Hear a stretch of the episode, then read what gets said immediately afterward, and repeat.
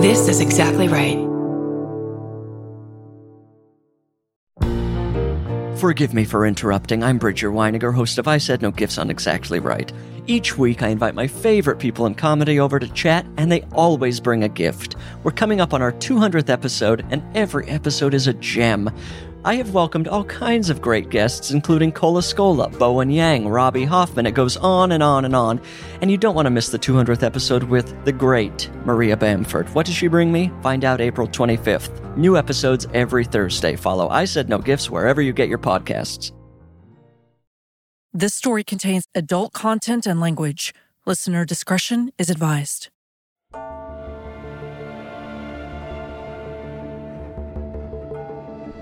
Tony kept a manual for taxidermy in his back pocket. And it was really his guidebook on how to commit murder. He didn't look at women as human beings, he looked at women as prey.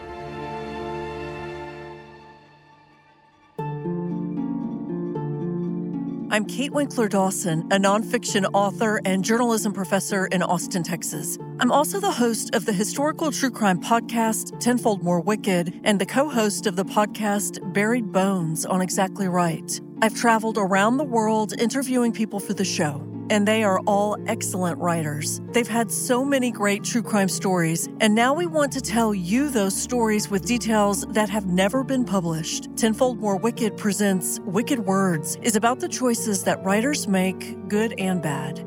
It's a deep dive into the stories behind the stories.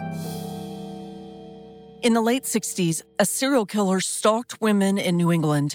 His name was Tony Costa. He was unusual because he spent a lot of time drawing in his victims. We've heard this story from a woman who Costa babysat, but this is a different account. Journalist Casey Sherman tells me the story from his book, Helltown The Untold Story of a Serial Killer on Cape Cod.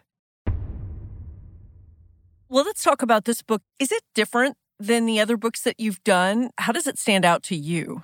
This book is much different from anything else that I've ever done. And I was really inspired when I wrote this book by two of the characters that I write about Kurt Vonnegut and Norman Mailer.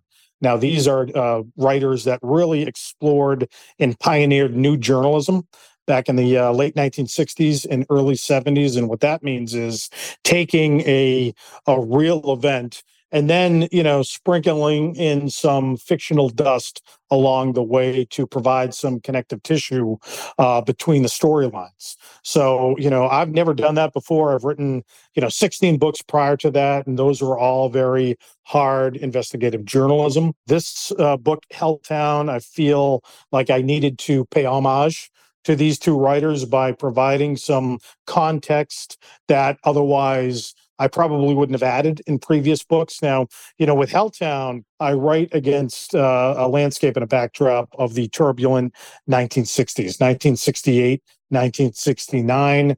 You know, in 1968, the Summer of Love is a distant memory at that point. You've got the assassinations of Robert F. Kennedy, Martin Luther King. You've got the bloody Democratic National Convention protests in Chicago, the inauguration of Richard Nixon, Chappaquiddick with Senator Ted Kennedy, Woodstock, the moon landing, and ultimately the Manson murders in Los Angeles. And so I really, you know, leaned in to the time and the place so that I could give the reader a feeling that they may not feel if reading a straight journalistic approach to a story like this.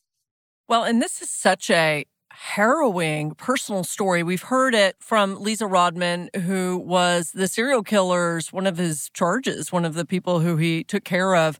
But this is really a big deep dive into the psyche of this guy. Before we talk about the story, tell me about your sources and what you used to build this world of ultimately 1969 Provincetown.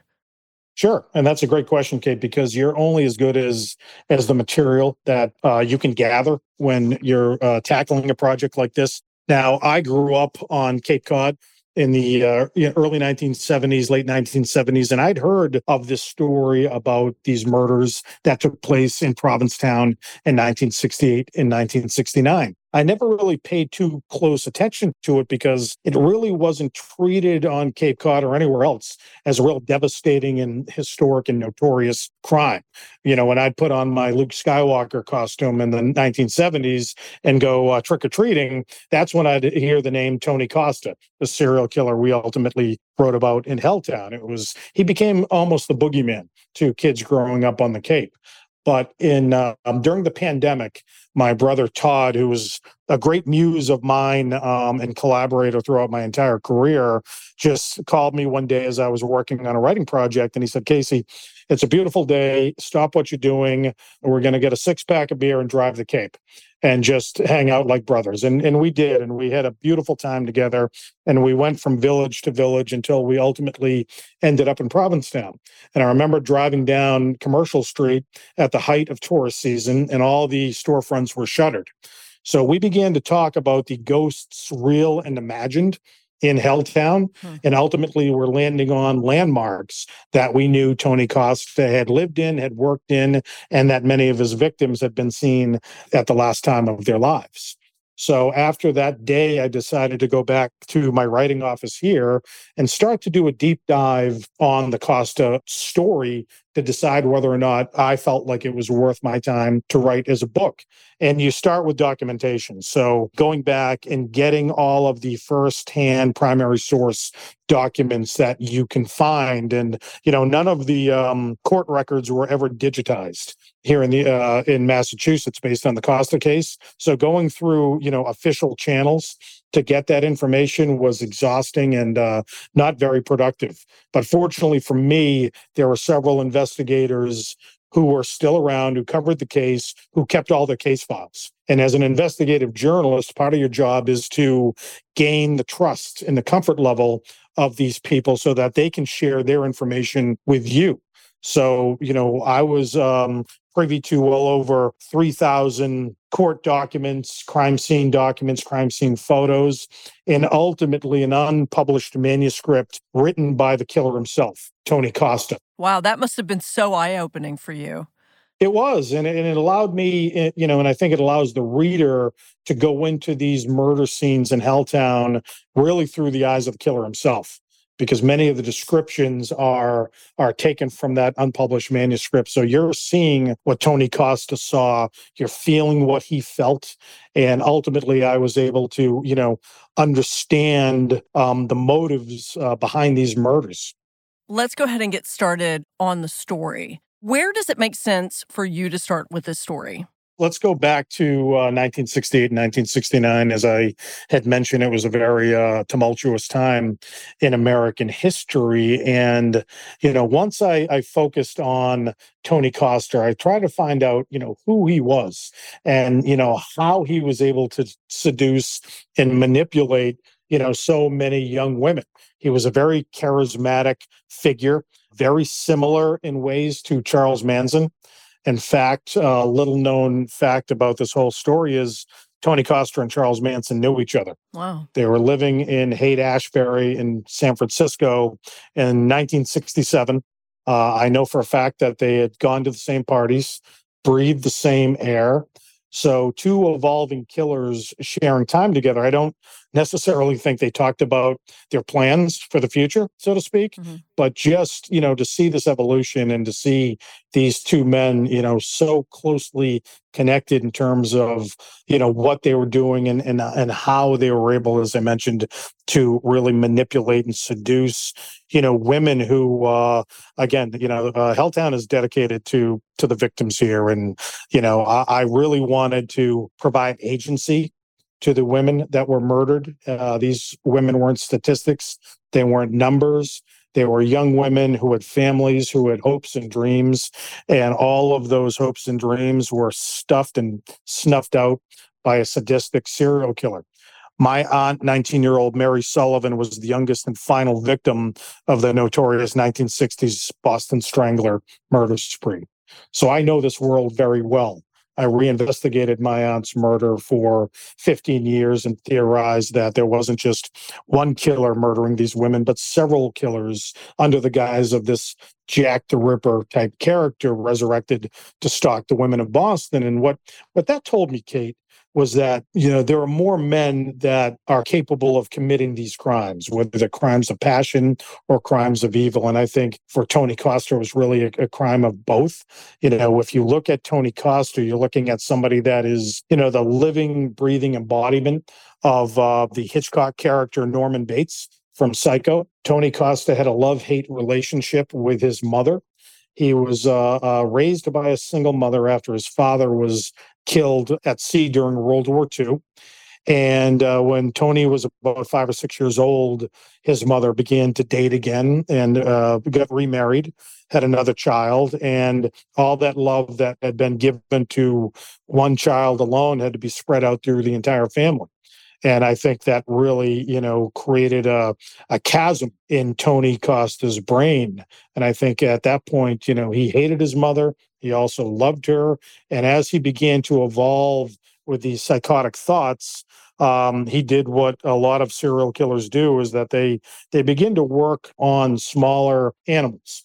So Tony Costa, um, you know, for example, Kate, if you had a, a pet uh, in Tony Costa's neighborhood just south of Boston in the early 1960s, well, you know, uh, a lot of those pets went missing. And that's because Tony Costa would take the pets, kill them, dissect them, and uh, uh, perform taxidermy on these pets. And uh, you know, you see that with a lot of the different killers that are profiled by the FBI, by myself, and, and by others. The evolution of a killer. And uh, when Tony Costa was 16 years old, he had sexually assaulted a teenage girl in his neighborhood. And at that point, um, there was an ability or an opportunity to provide him the help that he needed at the time, uh, put him away and give him some real psychiatric care. But his mother pleaded with the judge to uh, be lenient on him, to let him go. And if uh, he did so, she was going to send him to live with a family in Provincetown, which is what the judge uh, ultimately did. But uh, Tony Costa did not get the help that he needed. Um, instead, he began to evolve and grow as a serial killer. When he writes about his childhood, how is he framing all of this? Is he saying this was the beginning? Is he lamenting things or how does how does he talk about what happens with his mother and the family and everything? You know i mean he's he's the victim in his own tragedy. Yeah. And you know the the interesting thing when you get into the psychology or psychology rather of tony costa is that he had a split personality and they call that you know the ego splitting in psychoanalysis. So tony costa was able to blame these very brutal murders of women on somebody else another personality that he had growing inside him. So even when he's writing this unpublished book, he's blaming these murders on this personality that he created for himself. And you believe that? Or is this just something that he is doing to mitigate the things that he's done? No, I, I believe that there was ego splitting there. And, uh, you know, the psychiatrist at the time believed it as well.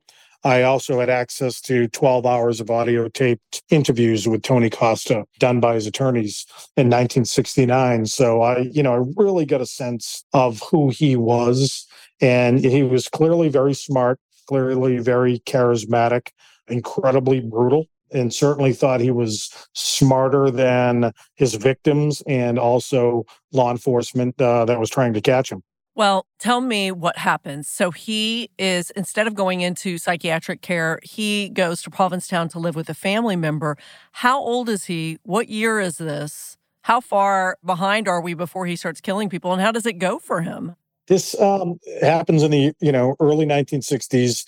He's sent as a high school student to Provincetown. Once he's there, he's you know, it's a very small school, Provincetown High School. He enrolls, he gets a few friends, but he's very shy. He uh, falls uh, uh, in love with a 13 year old girl named Avis uh, Costa, eventually Costa, uh, and he impregnates her and marries her when she's 14. Wow. So Costa's just graduating high school marries this underage girl because she's pregnant and begins a life of alleged, uh, you know, happy matrimony.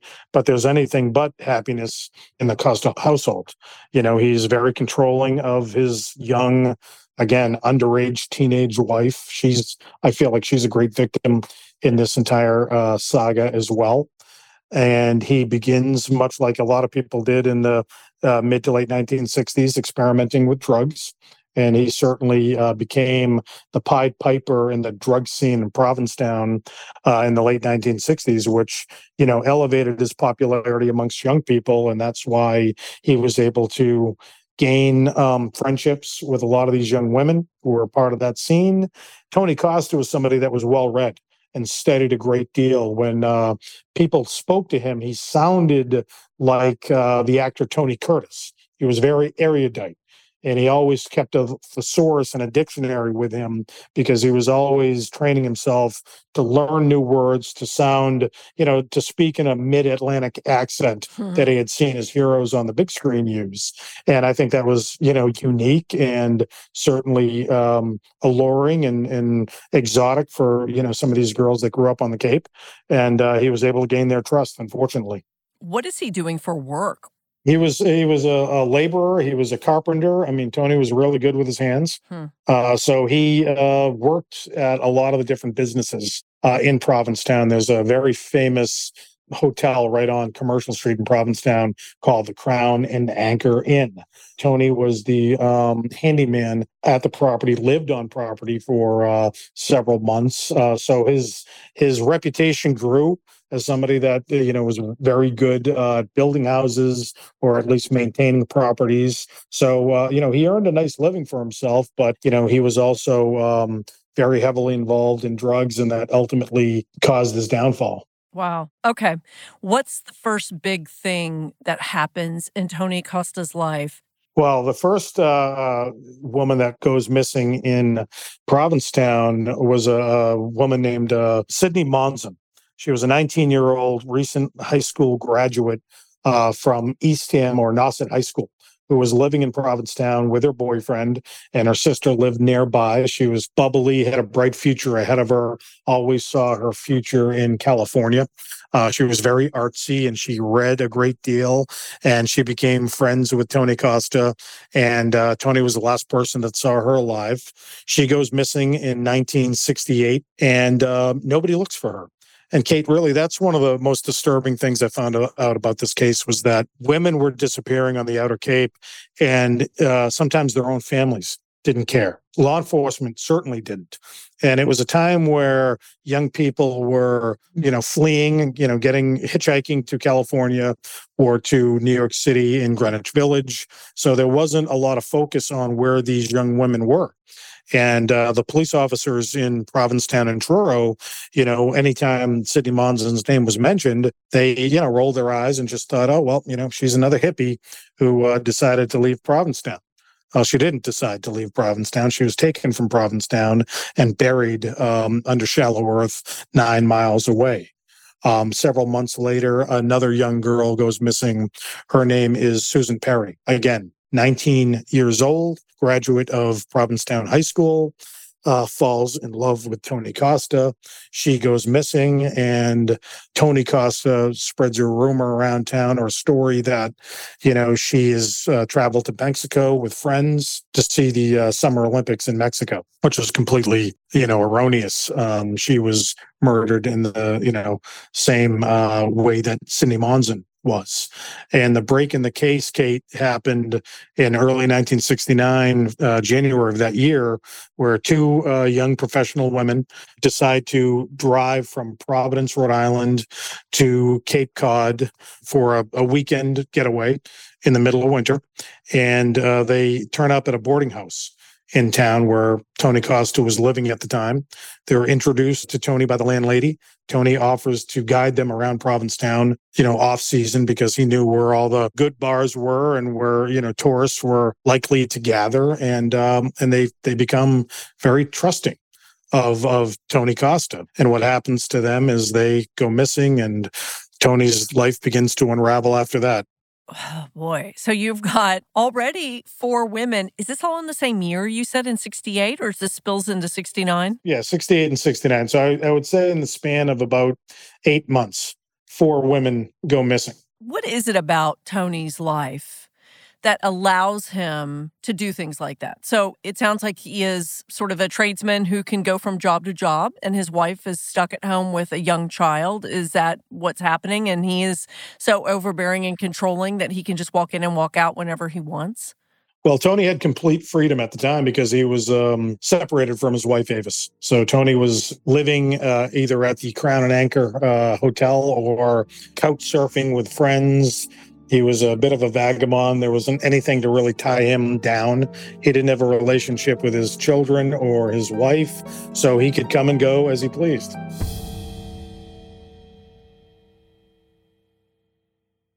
If you're like me, you're always looking for a story to dive into. Whether it's a family drama or a mystery to solve, the key to getting hooked is the details. I need rich visuals and intricate storylines. And June's Journey has all of that and more. June's Journey is a mobile mystery game that follows June Parker, a daring young woman, on a quest to uncover the truth about her sister's murder. This is your chance to test your detective skills because you'll play the game as June herself. There are twists, turns, and catchy tunes, all leading you deeper into the thrilling storyline. And if you play well enough, you could make it to the Detective Club. There, you'll chat with other players and compete with or against them. Find out as you escape this world and dive into June's world of mystery, murder, and romance. It's all just one tap away. Discover your inner detective when you download June's Journey for free today on iOS and Android. That's June's Journey. Download the game for free on iOS and Android.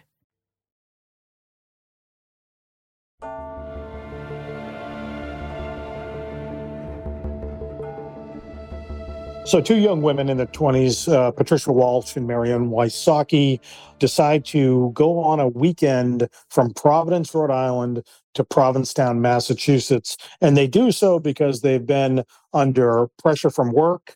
Um, they're also very sad that Richard Nixon has just been inaugurated as president. So there's a, a, a lot that they want to kind of break from reality uh, with. So they decide to take Pat Walsh's blue VW uh, Beetle to Provincetown for the weekend. And, you know, a lot of people do travel to the Cape off season uh, because the tourists are gone at that time and they really got the streets to themselves. And uh, these two young ladies booked themselves at a boarding house where Tony Costa has, happens to be living at the time. They're um, introduced to Tony by the landlady. And again, Tony is very friendly, very smart. You know, these women are well read, as is Tony. So they they hit it off very quickly.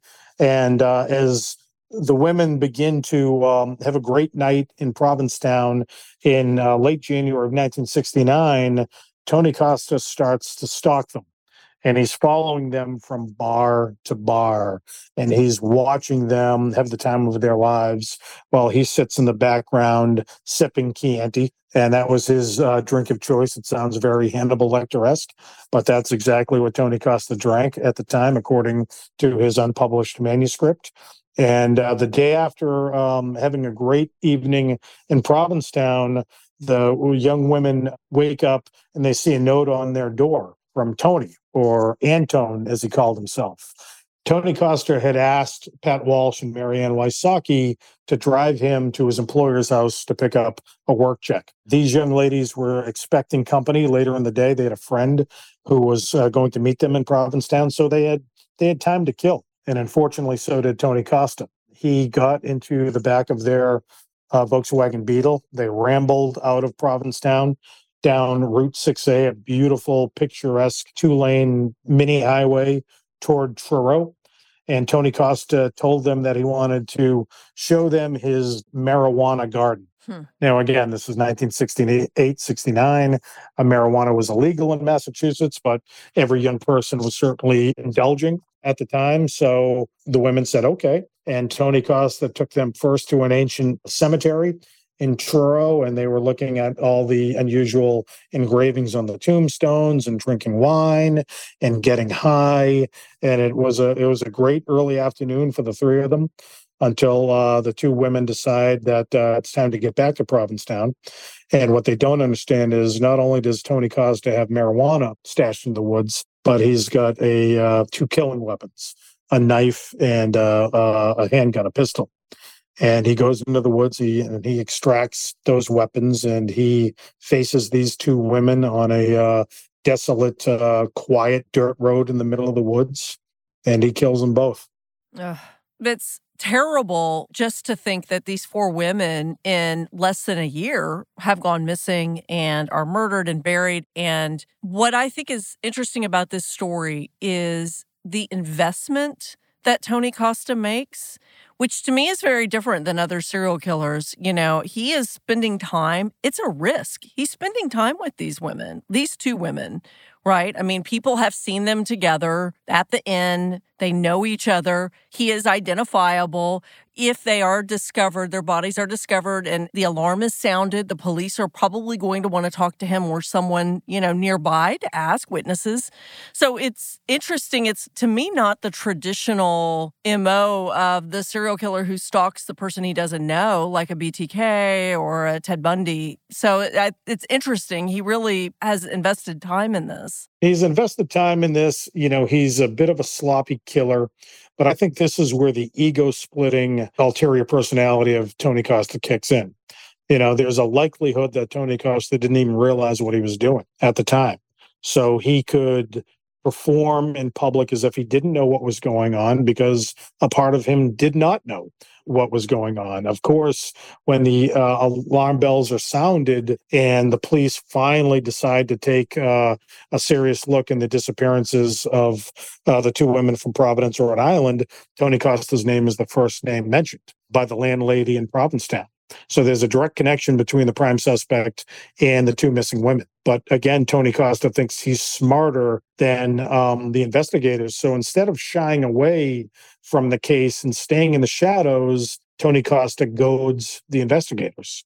He's sending them notes. He's confronting them in the middle of the police station, proclaiming his innocence because he never thinks that the bodies of those two women and the two other victims are ever going to be unearthed because he believes he's hidden them so well. And are they all in the same woods or are they in different woods? You said Truro, right?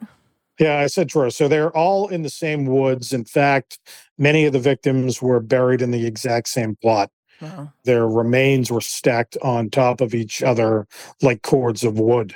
And again, that's really how Tony Costa treated these women. He didn't look at them as human beings. Is there some sort of an emotional connection between Tony and these woods? I mean, I know there's marijuana, but is there any significance to it to him?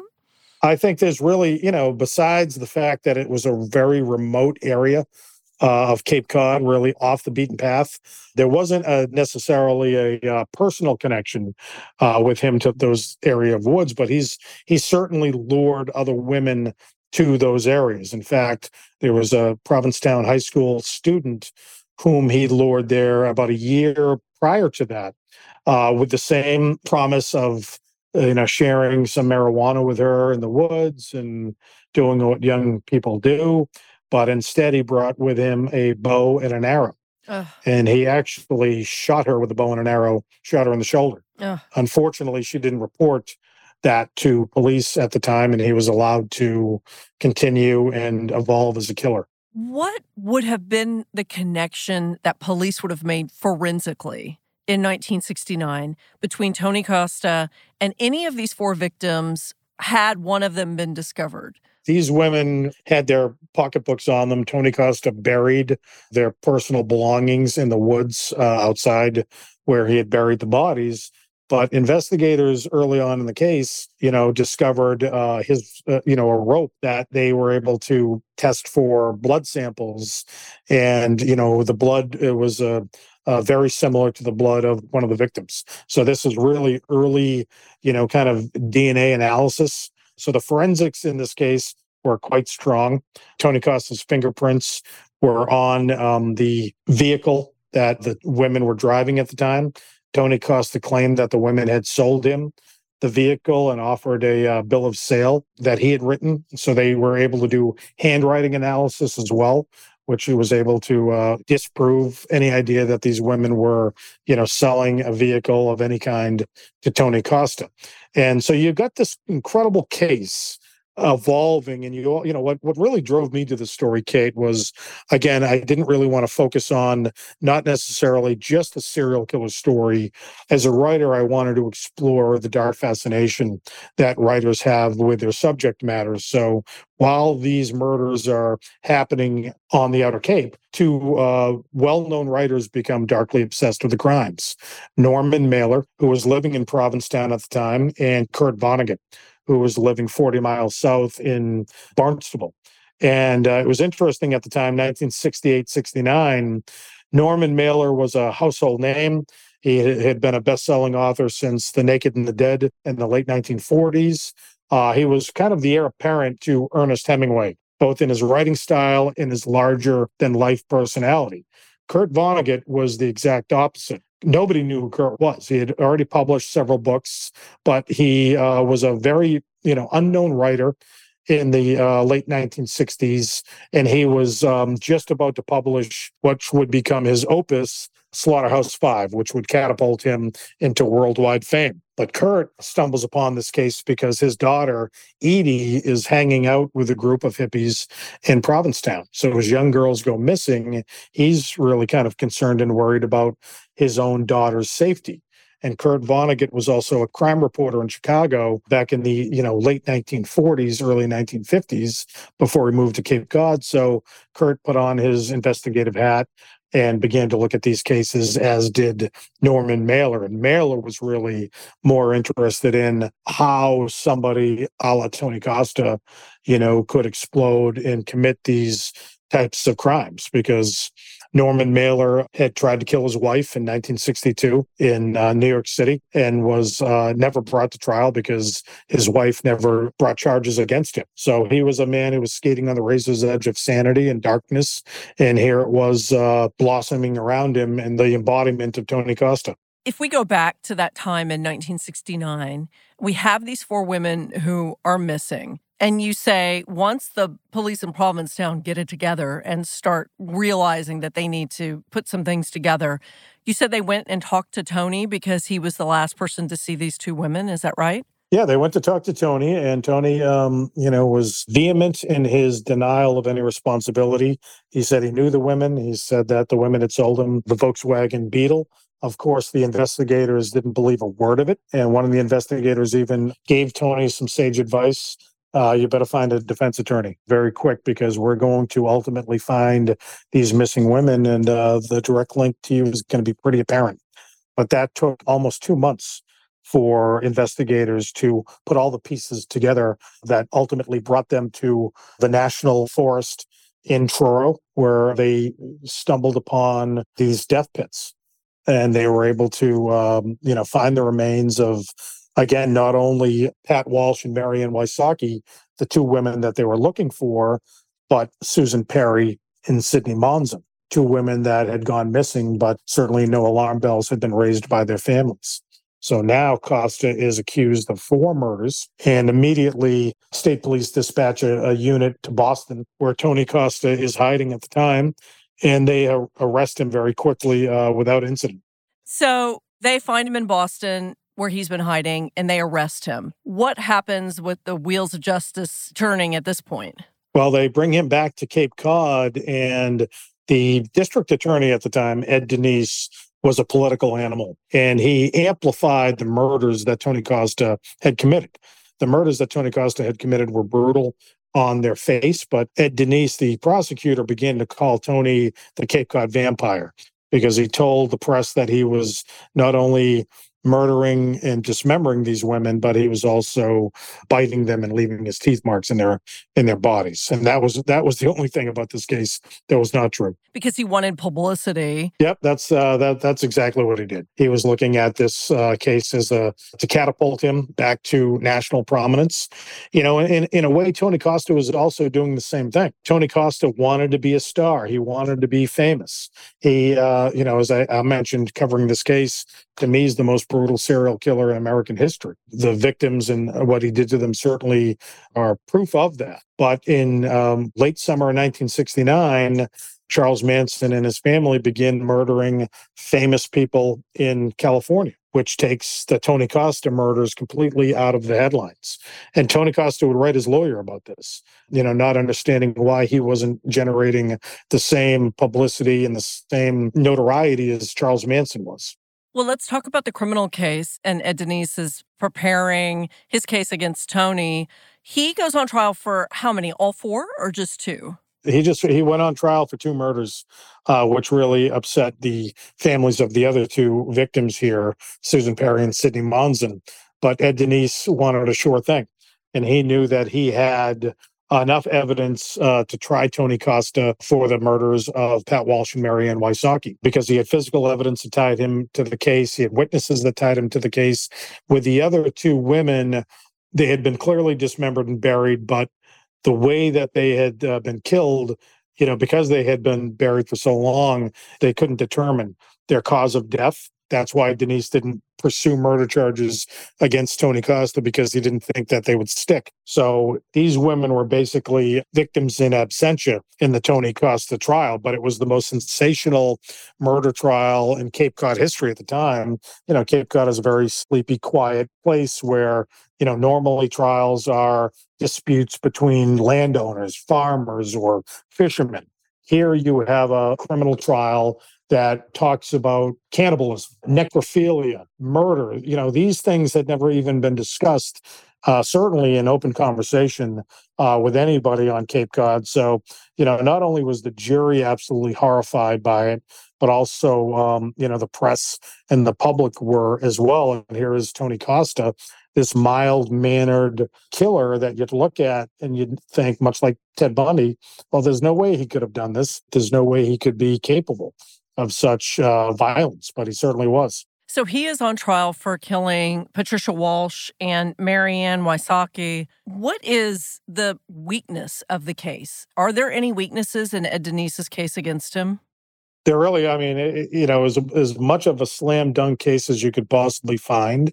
You know, what I thought was interesting is, you know, Tony Costa's defense. Obviously, he, uh, you know, never admitted to the murders, at least during trial but he wanted to expose drug culture in itself and how drugs, uh, you know, in American society were doing things detrimental to society and young people. And that's what uh, his attorneys really wanted to focus on, almost, uh, you know, guilt uh, by insanity. And so the the case goes you know several days. It's extremely explosive. There are witnesses including um, tony costa's ex-wife avis because they were divorced by the time the trial actually came around and the testimony was just graphic horrific and uh, mm. something that people had never heard before. So the trial proceeds and what is his demeanor? What is your impression of him in court? He's watching again a play where he plays the hero. So, uh, you know, Tony Costa is very attentive especially when his wife is on the stand. He's very combative against not only the prosecution, but his own defense for not um, really focusing on ulterior suspects, including a young man named Corey Devereaux, who was a, a high school student, small time drug dealer in Provincetown at the time. But Corey Devereaux is the name that Tony Costa co opted for his alter ego. And of course, you know, the defense would never, you know, there wasn't any evidence to suggest that. So the defense had to maintain that, you know, this was a crime of, you know, committed by somebody who could not tell right from wrong because they were heavily influenced by um, psychotropic drugs. Well, we know that he was responsible for four. Has he been able to be tied to any other murders that you know of? Yes. So, two uh, women that he knew in San Francisco in the summer of 1967 uh, had gone missing while he was out there. I believe their whereabouts may have been corroborated, or these women may have been found years later. But there's another uh, victim here. Uh, her name was Christine Gallant, a young woman that Tony Costa met in Provincetown in 1968, was dating her. Uh, she had moved back to New York City because she had a job at, I believe, at Columbia University as a librarian. Tony Costa spent some time with her down there, and she ends up dead in a bathtub. And it's interesting that the medical examiner at the time, the junior medical examiner in charge with, of this case, was Dr. Michael Baden. Now, Michael Baden, uh, everybody knows, became a, a very celebrated forensic pathologist. He testified in the O.J. Simpson case. He's had his own uh, television show on HBO. I've known Michael for years. Uh, Michael didn't understand that Christine also had a very violent, murderous boyfriend. So, um, you know, I believe that Tony Costa killed Christine Gallant, physically overdosed her, and drowned her in her own bathtub. That's just because of what you know about his personality. He never wrote about Christine. Well, he wrote about her quite extensively, but not the way she was killed. Uh, he always shied away from that. I think if there was anybody that Tony Costa truly loved in his warped world, it was Christine. And, you know, in his crazy demeanor, he loved her enough to kill her, at least according to him. So, as the trial comes to a close, what is the jury left with as far as evidence? There's physical evidence and anecdotal evidence against Tony in a case that you think is sort of a slam dunk. And then Tony, his defense is what? Give me a quick summary of the defense. Well, I think it shocked uh, the entire jury and everybody in the courtroom where Tony Costa demanded that he speak to the jury before uh, deliberations. And at that point, Tony Costa confessed and admitted to the crimes. For a brief moment in time, Tony Costa said he was the killer of these young women, but blamed these murders on the uh, drugs that he was taking at the time, hoping that you know he would be placed in a psychiatric hospital as opposed to Walpole State Prison. What was the jury's reaction to all of that? They were surprised that he was willing to speak, but again, you know, Tony Costa was never shy. He was always in your face and ready to articulate his message, and he certainly had the opportunity to do that. And uh, the judge came back, uh, or the jury rather, with a very quick verdict, and that verdict was guilty on all counts. Wow. Is he sentenced to life in prison, or what's his sentence? He was sentenced to life in prison. So he went, uh, you know, right from Cape Cod to uh, a number of different smaller prisons before eventually heading to Walpole State Prison in Massachusetts, which was the most secure and notorious prison in Massachusetts at the time. Did he die there, or what was his? So Tony Costa was uh, committed suicide uh, in prison in 1973, and when the prison officials entered his cell, he was found uh, hanging by his bunk they found his unpublished manuscript, and there are a number of different books that he had uh, read over time. Um, he was very heavily influenced by the occult. And as I said, there are similarities between uh, Manson and Costa because they were able to not only seduce, you know, young women and murder them, so to speak, but they were able to seduce others to join them in their cause. You know, I don't think that Tony Costa committed the murders of these women alone because the cleanup was uh, too messy. Tony Costa couldn't have done it himself. I do think that there are so-called family members, if you will, and I mean that by saying that there were, you know, friends and associates of Tony Costa at the time who again looked at him much like Charles Manson's family looked at him, and I think they were able to uh, help him cover up these evil deeds. What do you think ultimately tripped up Tony Costa? Is it that he got to know the two victims who he went on trial for killing? Uh, well, he got to know all the victims. Uh, you know, I think Tony Costa's arrogance tripped him up at the end of the day. I think he had planned on killing other women and, uh, you know, wouldn't have been stopped unless the families took these disappearances seriously. But Tony Costa took advantage of the time because you know teenagers and young people were leaving their families they were leaving their hometowns and just going across country or going around the world in an era that was carefree and um, again an era before cell phones before email before computers where you know if you managed to get a written letter back you know to your parents or to your loved ones that happened few and far between. Yeah. So Tony Costa took advantage of, of that particular time in American history.